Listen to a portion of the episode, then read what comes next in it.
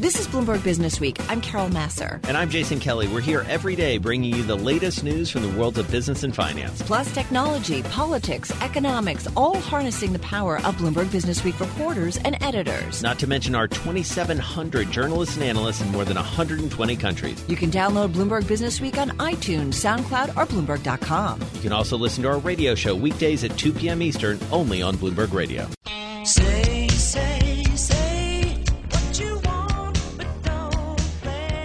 He definitely said what he thought. President Trump giving his State of the Union address last night. Lots of analysis, reviews of his achievements and of those behind and in front of the president last night. With us to talk a little bit about the speech, uh, the highlights, the lowlights. Kevin Whitelaw, U.S. Government Deputy Managing Editor at Bloomberg News, on the phone from our Washington, D.C. bureau. Also in our 99.1 studio in the nation's capital, Katia Dmitrieva. She is U.S. Economy Reporter at Bloomberg News. So, Kevin, let's kick it off with you. Um, the president said uh, just moments ago that his speech was pretty well received. What are you hearing from inside and outside the Beltway? Well, you know, I think um, like with most of these speeches, it depends what you wanted to hear going into it. So, um, Fair enough. You know, Republicans came out with um, uh, the predictable um, set of things. In fact, we even heard a few use some words that had been suggested by the White House uh, ahead of time for how they should describe the, uh, the the speech afterwards. Words like powerful and visionary and strong. Um, the uh, uh, Democrats obviously did not hear anything uh, resembling an olive branch. Um, uh, I think the most interesting moment from a human level was was when he acknowledged the record number of women in Congress. It prompted what seemed like one of the few sort of genuine, unscripted moments, um, which otherwise followed the usual script of, of Republicans standing up and applauding, and Democrats um, uh, smirking or, um, uh, or or sitting sitting quietly in their seats.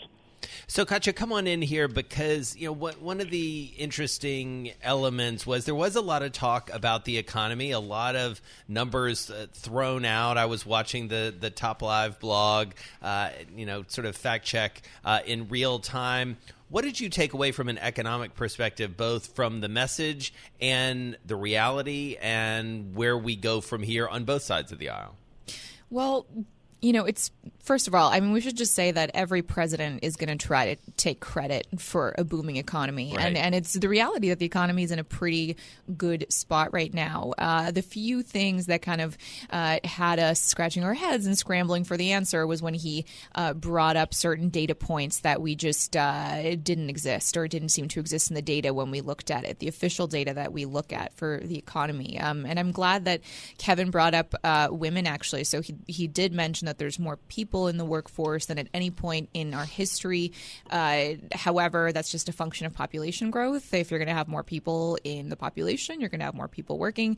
And he said specifically about women that there are more women in the workforce, which again is true because there are more women in general, uh, numbers wise. However, uh, the participation rate, in other words, how many women um, are actually uh, in the labor force working compared to not working, that is actually still below previous uh, economic cycles cycles. So overall, painting a picture of a solid economy, which is right. the reality, a lot of data points just didn't match up. Well, and to be fair, just going about, you know, more people are working now than any time in our history. Um, as you said, a function of population growth. The number has grown as you point out in your story, under every president since the 1950s. So, to be fair, I'd have to do a kind of a search of State of the Union addresses over the last few decades because my guess is, you know, presidents on both sides of the aisle have, have kind of made that statement. Um, Kevin Whitelaw, uh, you know, where do we go from here? Because I think this State of the Union is often seen by a sitting president who's getting ready and facing a reelection that this is kind of the beginning of his campaign election cycle. Sure, it's the beginning of his campaign election cycle, but it comes with a much more pressing deadline of February 15th, mm-hmm. when fun- government funding runs out and and, and uh, the nation runs the risk of a second government shutdown.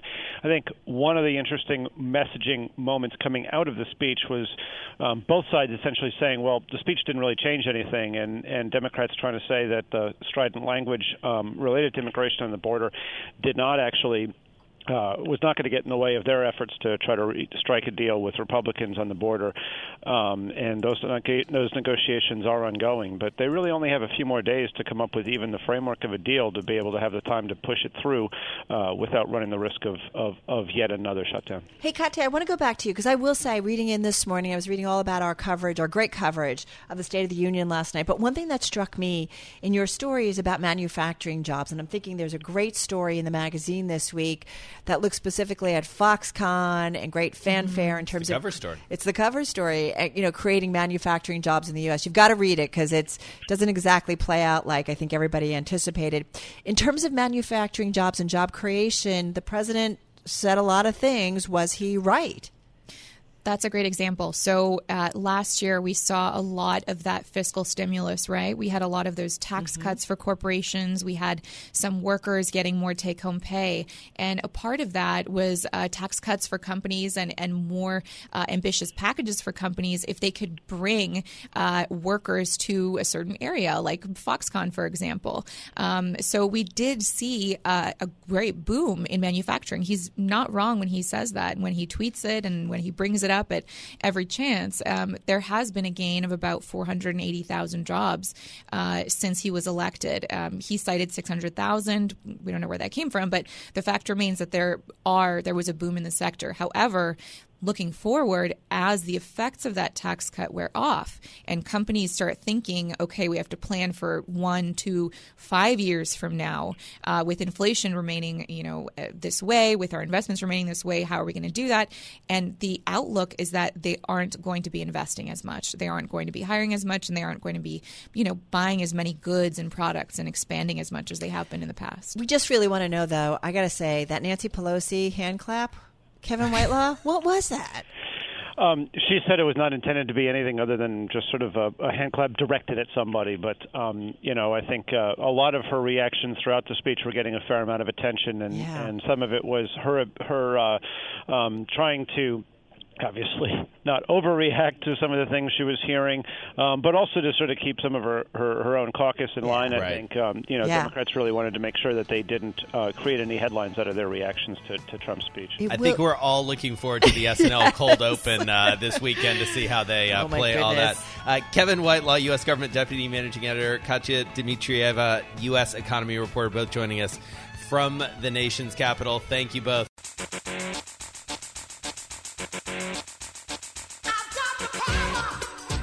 We are going to talk about power, specifically, really energy. Uh, the Hennessy BP Energy Fund, as I mentioned earlier, and the BP Midstream Fund beating most of their peers over the past five years. Let's get into the strategy of these funds. Toby Loftin is portfolio manager of the two funds, managing principal at BP Capital Fund Advisors, based in Texas, in our Bloomberg Interactive Broker Studio in New York. And you remind us, reminded us rather, that BP has to do with Boone Pickens, a legendary, really, when it comes to uh, the energy industry and investing in the energy space. And he still comes into the office. He does. He wow. sure does. Does he still have investment ideas and? he loves it. He's a competitor yeah. at heart. Yeah, yeah, he he loves it. Yeah. So you've been uh, there in Dallas. You were telling us uh, since 2000, and obviously the oil patch has changed so dramatically from that vantage point. We heard about you know energy and energy independence, oil exports, imports last night, even in, in the State of the Union. Give us a state of play from an investor's perspective as to what this kind of global shift means for you. Yeah, well, if, if, you zoom out and look at the picture and even go back to 2005, back when the Barnett Shale, which is yeah. located in Fort Worth, that really kicked off the shale revolution. But that was primarily natural gas. If you know, fast forward a few years later in 08, 09, you had the, the oil production really ramped. But we went from just under 5 million barrels a day total production in the U.S. to now we're over 11 million barrels a day. Amazing. 4.1 of that comes from the Permian or West mm-hmm. Texas. Mm-hmm. And so when you think about the changes that have uh, unfolded, it, it's they're they're astronomical. We did that in call it ten years, and uh, you know it took us. We peaked in 1973, so it took us you know decades to get to the the inflection point. It, it's a big deal. What's the play for us at this point? I mean, great thing for I think U.S. consumers, great for the United States politically, geopolitically, right? Having their own very deep energy source, if you source, if you will. But what is the longer play when it comes to oil and natural gas, especially as we see more and more emphasis on climate change and climate impact, and also we see a lot more emphasis on alternative energy. Yeah, so I, I think the, the genie is out of the bottle. And what I mean by that is that the invisible hand of the marketplace is really going to have a greater influence over prices going forward instead of the, the oligopoly. And what that is attributable to is the oil and gas industry here in the U.S. and the technological advances that they have uh, deployed. And it's it's not going backwards. I mean, we you know as an example in the in the Delaware Basin, which is part of the Permian, the initial production rates for for an individual well have gone from 400 barrels a day four years ago to 800 barrels a day now. Wow. So that productivity has continued to improve. Now we might not improve at that rate going forward, but suffice it to say that the invisible hand of the marketplace is going to play, and, and we. So we what are you benefit. saying? Because it's inexpensive, that it will continue to dominate in terms of our energy, you know, sources. That's right. The short Okay. cycle barrel, which takes you know call it six months plus or minus to bring you know from from beginning Mm-hmm. to drill to the production, changes the dynamic because now you're not entirely rely, relying on offshore you know long live projects. So we are now playing a more of an on off switch in the marketplace that changes the dynamic globally. So let's. Uh, we, Carol and I love talking names. So how do you play this? You know, what's in your portfolio? What should people be thinking about from your perspective? Well, look, Boone has this this joke that he it's in his book. He says when you give cash to a, an E and P company, it's like giving cabbage to uh, a rabbit, and they just chew through it. Well, the reason I say that is, is that the the industry for decades have has has had that attitude, and now they're starting to embrace capital discipline. So, in other words, you got to focus on ret, uh, return of capital and getting shareholders' money back to them, and that's happening. And so, I can give you some specific examples. Yeah, give us. A, well, WP, WPX, is energy one, right? is one WPX like. Energy, great example. Um, uh, know the company quite well. They they reported earlier this week, and in it, what they described was a, a reduction in capex by twenty three percent, but their oil production would only go down by six percent. So that is showing you, you know, capital efficiency and the willingness to, to meet investor demands. I mean, we saw that as we saw energy prices plummet, that we saw a lot of firms, they didn't necessarily go out of business. They just got smarter in terms of cutting costs. We really saw that play out.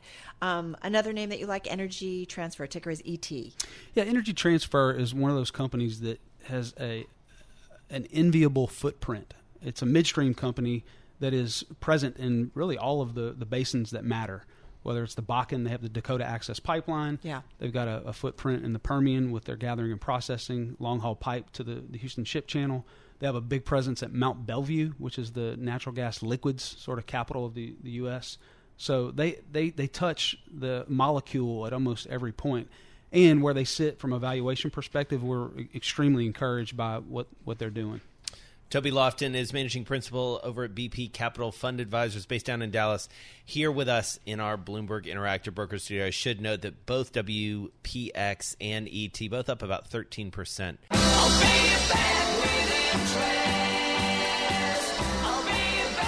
So, nothing like getting inside, Jason, on the economy by looking. We look at the credit picture, consumers, businesses. We've been talking about this a lot this year. Someone who knows a lot about that is our next guest. Darrell Esch is Vice President, Commercial Officer for Global Credit at PayPal Credit, based in Charlotte, North Carolina, where it's warmer, I understand, in our Bloomberg Interactive Broker Studio here in New York. Welcome to Bloomberg Radio. Thank you for having me, Carol. Tell us, we do really love talking to folks like you because we feel like if we can get an idea about small business lending, consumer lending, consumer credit, it tells us a clearer picture, a better uh, picture about what's going on in the U.S. economy. What are you guys seeing?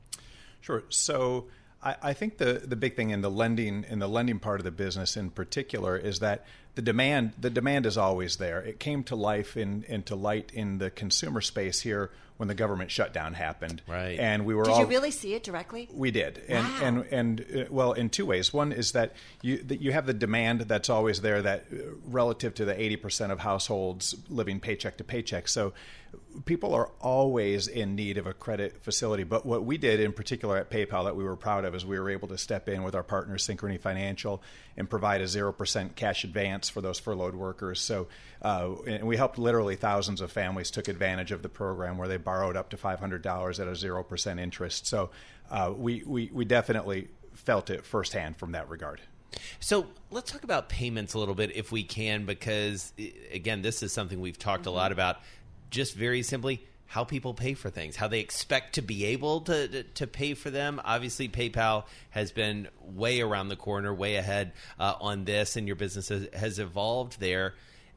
Take us inside the consumer's mind. How do they expect to pay for things? Where is that going in the near term? Sure. So we we've been at this for 20 years. We have more than 250 million active customers around the world at this point, and and we've recently completed a study in which 58% of consumers said they actually they, they won't make a purchase online where PayPal is not accepted. And so wow. people depend on that on that streamlined, sleek experience that they feel good about, uh, comfort and security, and and and so that that's been there. And what we're seeing more and more of now, though, is customers are looking for that way to finance in a streamlined, elegant way where they don't necessarily need to have a long application. And that's one of the things that we provide is hmm. this uh, ability to apply and buy in real time. A revolving credit line. It is indeed a revolving credit line. What's different about the revolving credit yours versus yeah. the revolving credit lines that are out there? Because there is a lot of different ways that consumers can tap there, things like that. There are uh, one of the there are two primary differences that we have at PayPal. One is just this mountain of data, this immense uh, uh, amount of data that we're able to make credit decisions that others can't who are simply making it just on a credit bureau. So we're able to create custom scores at PayPal, overlay that to a credit experience, and, and frankly say yes to customers and as part of our agenda of democratizing financial services. I love that you say that. So I'm curious, what's the other data points? I know you can't give us the whole sure. formula, but what are some of the other things, Darrell, that you guys sure. are looking at? So, and again, based on a couple of decades of, of experience yeah. in modeling, and and and it's things like it's things like the customer's uh, successful payment behavior. So if they've been on PayPal and they're paying successfully with bank accounts, with debit cards, with balance. So so a predictable predictable ability to buy and pay and repeat use. So uh, just um, that are some of the elements that, that we end up looking at. We're speaking with Darrell Esch. He's the vice president and commercial officer over at PayPal Credit. So, what about the merchant side? Because obviously, that gives you sort of a different mm-hmm. uh, window of sorts into not just consumer behavior, but small business and, and, and merchant behavior. What are you hearing from them? Sure. So, uh, one thing on, on related to the consumer product where we see that our product ends up helping merchants sell more. When they have when they put a credit banner or advertisement on their site customers know that they have more confidence that they can that they can actually complete the purchase and spend. And and, and the other thing that's unique about PayPal credit as an attribute is we have a feature that that it's 0% no interest if you repay within 6 months. So it's an always on offer on purchases greater than $99 so for a consumer if you imagine the consumer who's living paycheck to paycheck those those transactions more than ninety nine dollars are the ones that sting the most. And we have this ability where those are always zero percent interest as long as you repay within six months. And our, our customers, the merchants, love that, of course, because it pulls the consumer upstream into bigger purchases. How do you screen what merchants you want and don't want? Uh, how do we screen the merchants we want to do? Yeah. We, we we are an open network, and we we, we really so it doesn't want, matter. We want all the merchants to come right. play. Yeah, all well, the merchants. Well, Bring us all just, the merchants. No, I guess what I meant is, as you said, that when a, a shopper or consumer sees that they can do something through PayPal, sure. it's automatically. I know I've done it. I know my husband and I've done it. Like, oh, we can pay with PayPal. That's right. all. I trust this merchant. You know what I'm saying? So I'm just curious. You guys don't. It doesn't matter. we, we, democratizing financial services is a really just a, one of our one of okay. one of things that's part of our DNA. So we, we really we we look to create this platform open for for everyone and create a level playing field for everyone. So you spent uh, a number of years, about 15 years, with Bank of America. Obviously, a pretty different experience, I would imagine. But you worked across, you know, the debit card business, the consumer credit card right. business as well how are we approaching? We've done some work on this uh, in Bloomberg Business Week magazine. How do we think about credit cards these days? How do we think about them versus mobile payments? Where are we in that cycle? And it feels like the answer is different, maybe in the U.S. than it is in, say, China or, or other parts of Europe. Sure. So uh, banks pay, play a, a cornerstone uh, uh, part in their in their communities, and and PayPal partners with the banks right. to make it easier to link your bank accounts and your PayPal accounts. So banks are always going to be important to society. What we can do at PayPal, though, on top of that, to differentiate a little bit, the fact that we have this unique relationship with both the consumer and the merchant, this closed loop network. Again, it allows us in some cases to provide credit where a traditional bank might not be able to. So, for example, our PayPal credit account that the consumers use, and we just announced we just since the uh, since the inception of that program in 2008, we've done now more than 50 billion dollars in sales on that program. One third of our consumers who use this product, they they only have this as a credit vehicle in their PayPal wallet. So. So this is their access to credit online. So, Darrell, in terms of the activity that you're seeing both on the merchant side and then also on the consumer side, how would you describe kind of the economic environment? How would you describe kind of the health of the consumer in terms of managing their debt loads? Yeah, uh, so far, so far we're still in a good place in the cycle. So this has been a great credit cycle, great growth cycle for both business and and consumer. No over leveraging that you're seeing. Uh, things are looking good, good at this stage and geographically pretty consistent. I mean, you know, you live down south, we're here right. uh, up north, and obviously when we saw the government shutdown, which you mentioned earlier, yeah. you know, that certainly hit disproportionately different uh, pockets of the nation. It feels like, but pretty consistent. Pretty consistent. We're yeah. still in a, in a good place, and it is one of the things though that that our years of experience and those $50 billion worth of sales that we finance builds the experience that we feel confident that we're going to be here for our sellers and our consumers during this during this cycle and the next one because they are called cycles. So we, we do yeah. know that there will inevitably be a downturn. Yeah. Uh, one last question, 20 seconds. You talk about, because of course you guys are working globally, where are you seeing the most growth in terms of consumers uh, and well, or merchants? Yeah. yeah. So the U.S. is, is still, still obviously a, a, very very strong market for us, uh, but but the company's growing great across Europe and Asia Pacific as well. All right, great to check in with you. Thank you. Have a good trip home, Darrell Esch. He's Vice President Commercial Officer at PayPal Credit. This is Bloomberg Business Week with Carol Massar and Jason Kelly on Bloomberg Radio. To Foxconn and to all of the amazing Wisconsin workers with us today and all over the state, congratulations on truly one of the eighth wonder. I, I, think we can say this is the eighth wonder of the world. This is the eighth wonder of the world. And that was President Trump uh, speaking in Wisconsin about a year ago, year and a half ago, right. I believe. June, yeah. Uh, and uh, less than, so less than like yeah. eight, eight, nine months ago. Yeah. Uh, speaking in Wisconsin, that is the focus of a truly must read story. It's the U.S. cover story this week in Bloomberg Business Week. Austin Carr is the writer.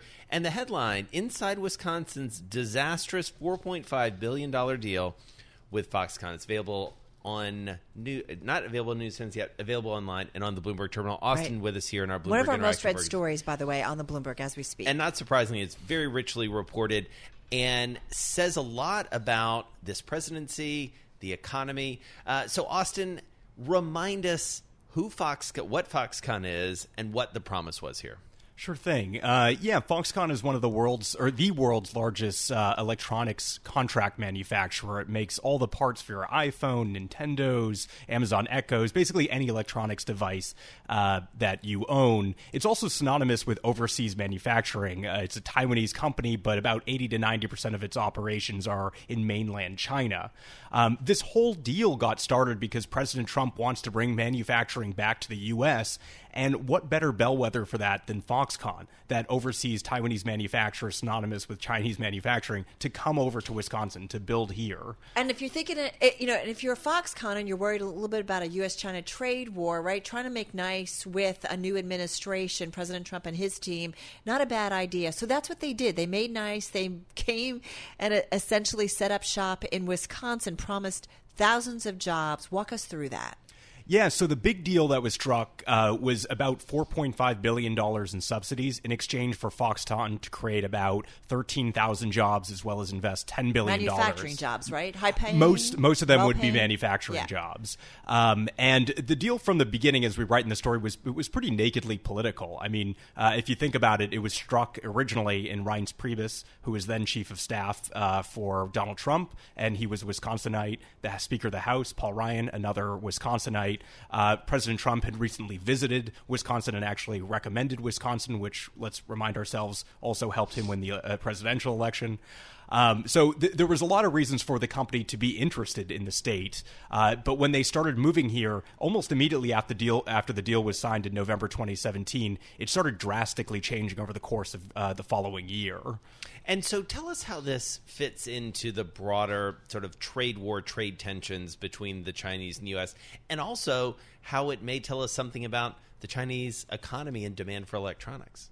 Well, as you can imagine, this uh, Taiwanese company uh, has been caught up. Uh, we, we talked to analysts throughout the story who basically said that they're caught in the middle between these barbs being thrown back and forth from President Trump as well as China. Uh, so basically, it needs to diversify its revenue stream. A, a, lot of it comes from their manufacturing, not just from China, but also from Apple. Yeah. So as uh, d- global demand is softening for iPhones, they need to not just find new revenue streams, but also insulate themselves from some of those pressures going on in the tariffs uh, potential tariffs being slapped on their goods imported here and lowering their margins. Uh, so that was definitely one of the bigger reasons for them to also be interested in looking abroad. They've also talked more recently about India or different countries as well that they could manufacture in. I mean, what's wild about this story is what was kind of presented to the public about what the mission was, what Foxconn was going to do, and then there's the reality of exactly what happened. We haven't seen thousands and thousands of good paying factory jobs being created so far. And I'm and, and to be fair, it was supposed to be a multi-year kind of rollout, but the early going doesn't bode well. They're not off project. to a good start. To yeah. be clear, they're not supposed to uh, hit their 13,000 jobs target until about 2022 at the earliest, but their first year target was about the high was about 1,040 jobs, and they missed that target by about 82%. So they're not off to a good start. That, that's definitely clear. The, the larger thing, though, is that uh, our reporting, based on dozens and dozens of sources, indicates that the conditions inside the factories haven't really lived up to the promises that uh, the president has made. These were supposed to be good paying jobs, but a lot of people say that they were actually hourly temp workers that were making about 14 $15 an hour. That was not what you'd call a family supporting wage, which is what the contract said. Um, they also talked about how they had these advanced facilities, but a lot of the people said that the equipment was pretty dated. Uh, these were supposed to be products that were, quote, made in the USA. That's one of the big things President Trump said at the groundbreaking ceremony, where he talked about it being the eighth wonder of the world. It turns out a lot of the TV parts that they're making in Wisconsin are actually just assembled there. Most of the components are imported from Mexico, and indeed, many of the TV displays still say "Made in Mexico."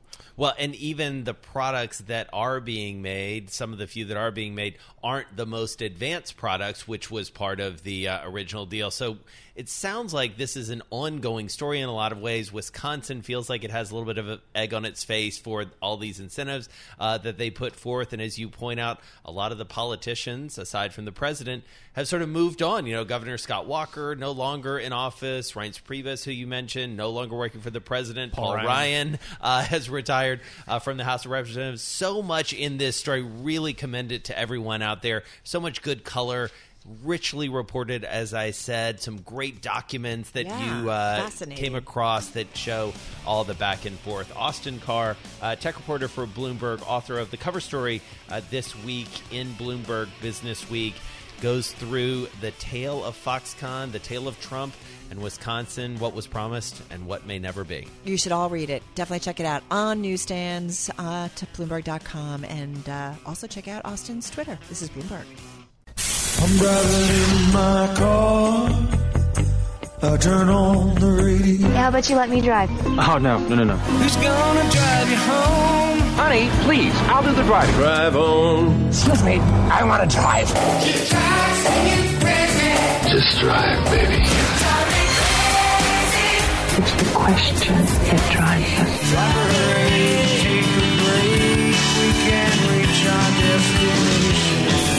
Is the drive to the close. That funky music will drive us till the dawn. On Bloomberg Radio. We've just got about 12 minutes left, 11 minutes left in today's trading session. It is time for the drive to the close. Michael Sheldon is with us once again, Executive Director, Chief Investment Officer at RDM Financial Group, joining us from Westport, Connecticut. So, Michael, nice to have you here um, and talking with you. You believe we are likely in the late stages of the current economic expansion, but that doesn't mean the end is just around the corner, according to you. Why not? Why does each leg of this expansion seem to be longer than history would suggest? Well, as you pointed out, we're definitely in uh, one of the longest expansions. if we get past the middle of this summer, we'll actually have experienced the longest economic expansion in the post World War II period. Right. And there there are a few reasons for that. Um, if you look at some of the cycles in the past 30 years or so, cycles, economic cycles, seem to be getting longer than they were many years ago, and we can get into a whole discussion about that. But I think technology and uh, inventories are making a difference. We're more service oriented versus more business and manufacturing oriented. So that's definitely the case. But I think in terms of um, we're in the latter stages, uh, you can look at that from a number of perspectives. Wages are starting to rise, unemployment is at fairly low levels. So we are in the latter stages, but that doesn't mean that the end of the cycle is just around the corner.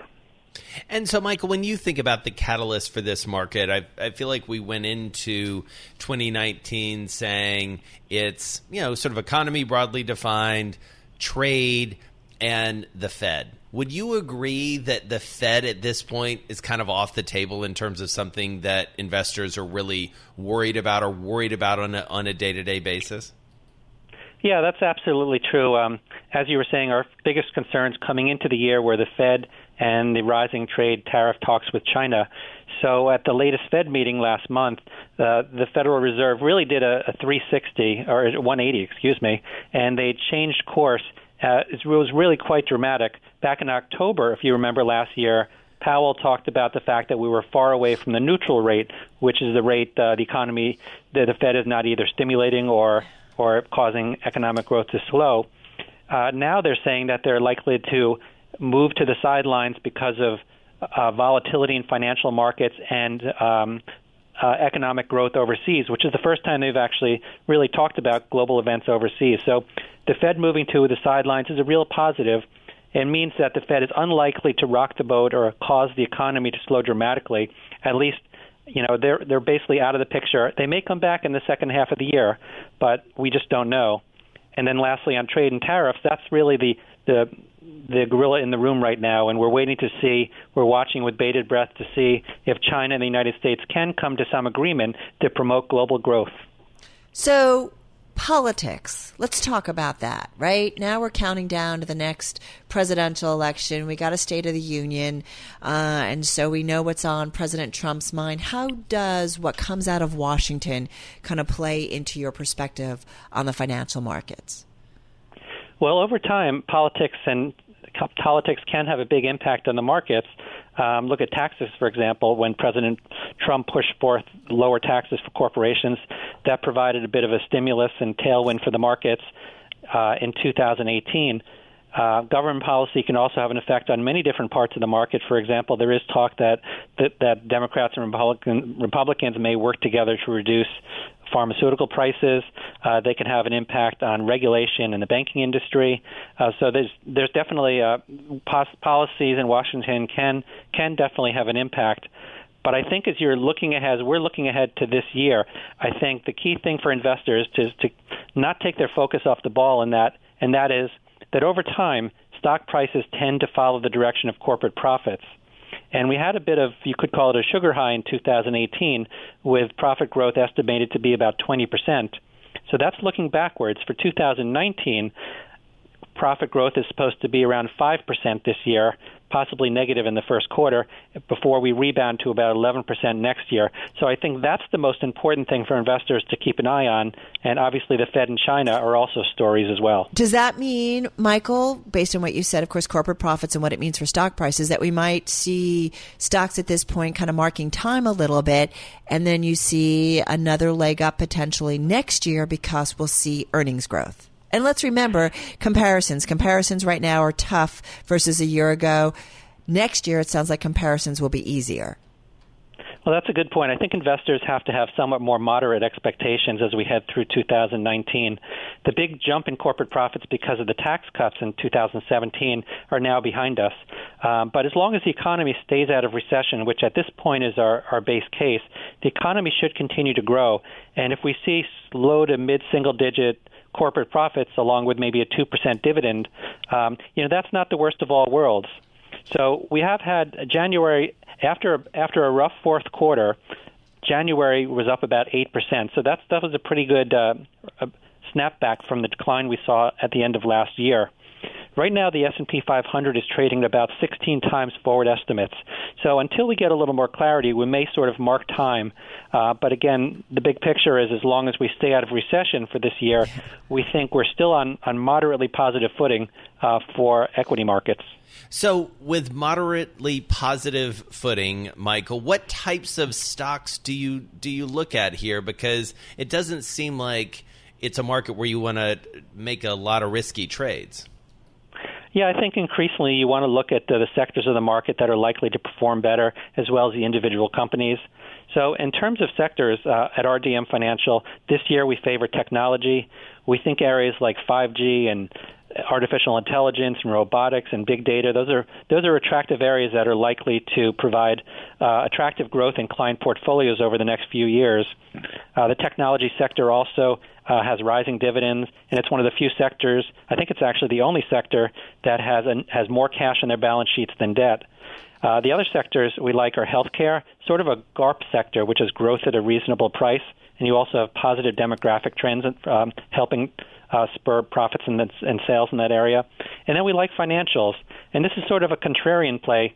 They really haven't done too well, even though even though sales and profits and dividends are rising, uh, they actually trade at the most attractive valuation or the lowest PE in the entire market of, at about 11 times. So, with all the return of capital, we think uh, financials should start to do better. The other thing is in terms of individual stocks, since we are probably in the latter stages, you want, as investors, you want to focus on larger blue chip companies that are industry leaders, have strong balance sheets, have positive free cash flow, and in many cases, rise, raise their dividend on a consistent basis.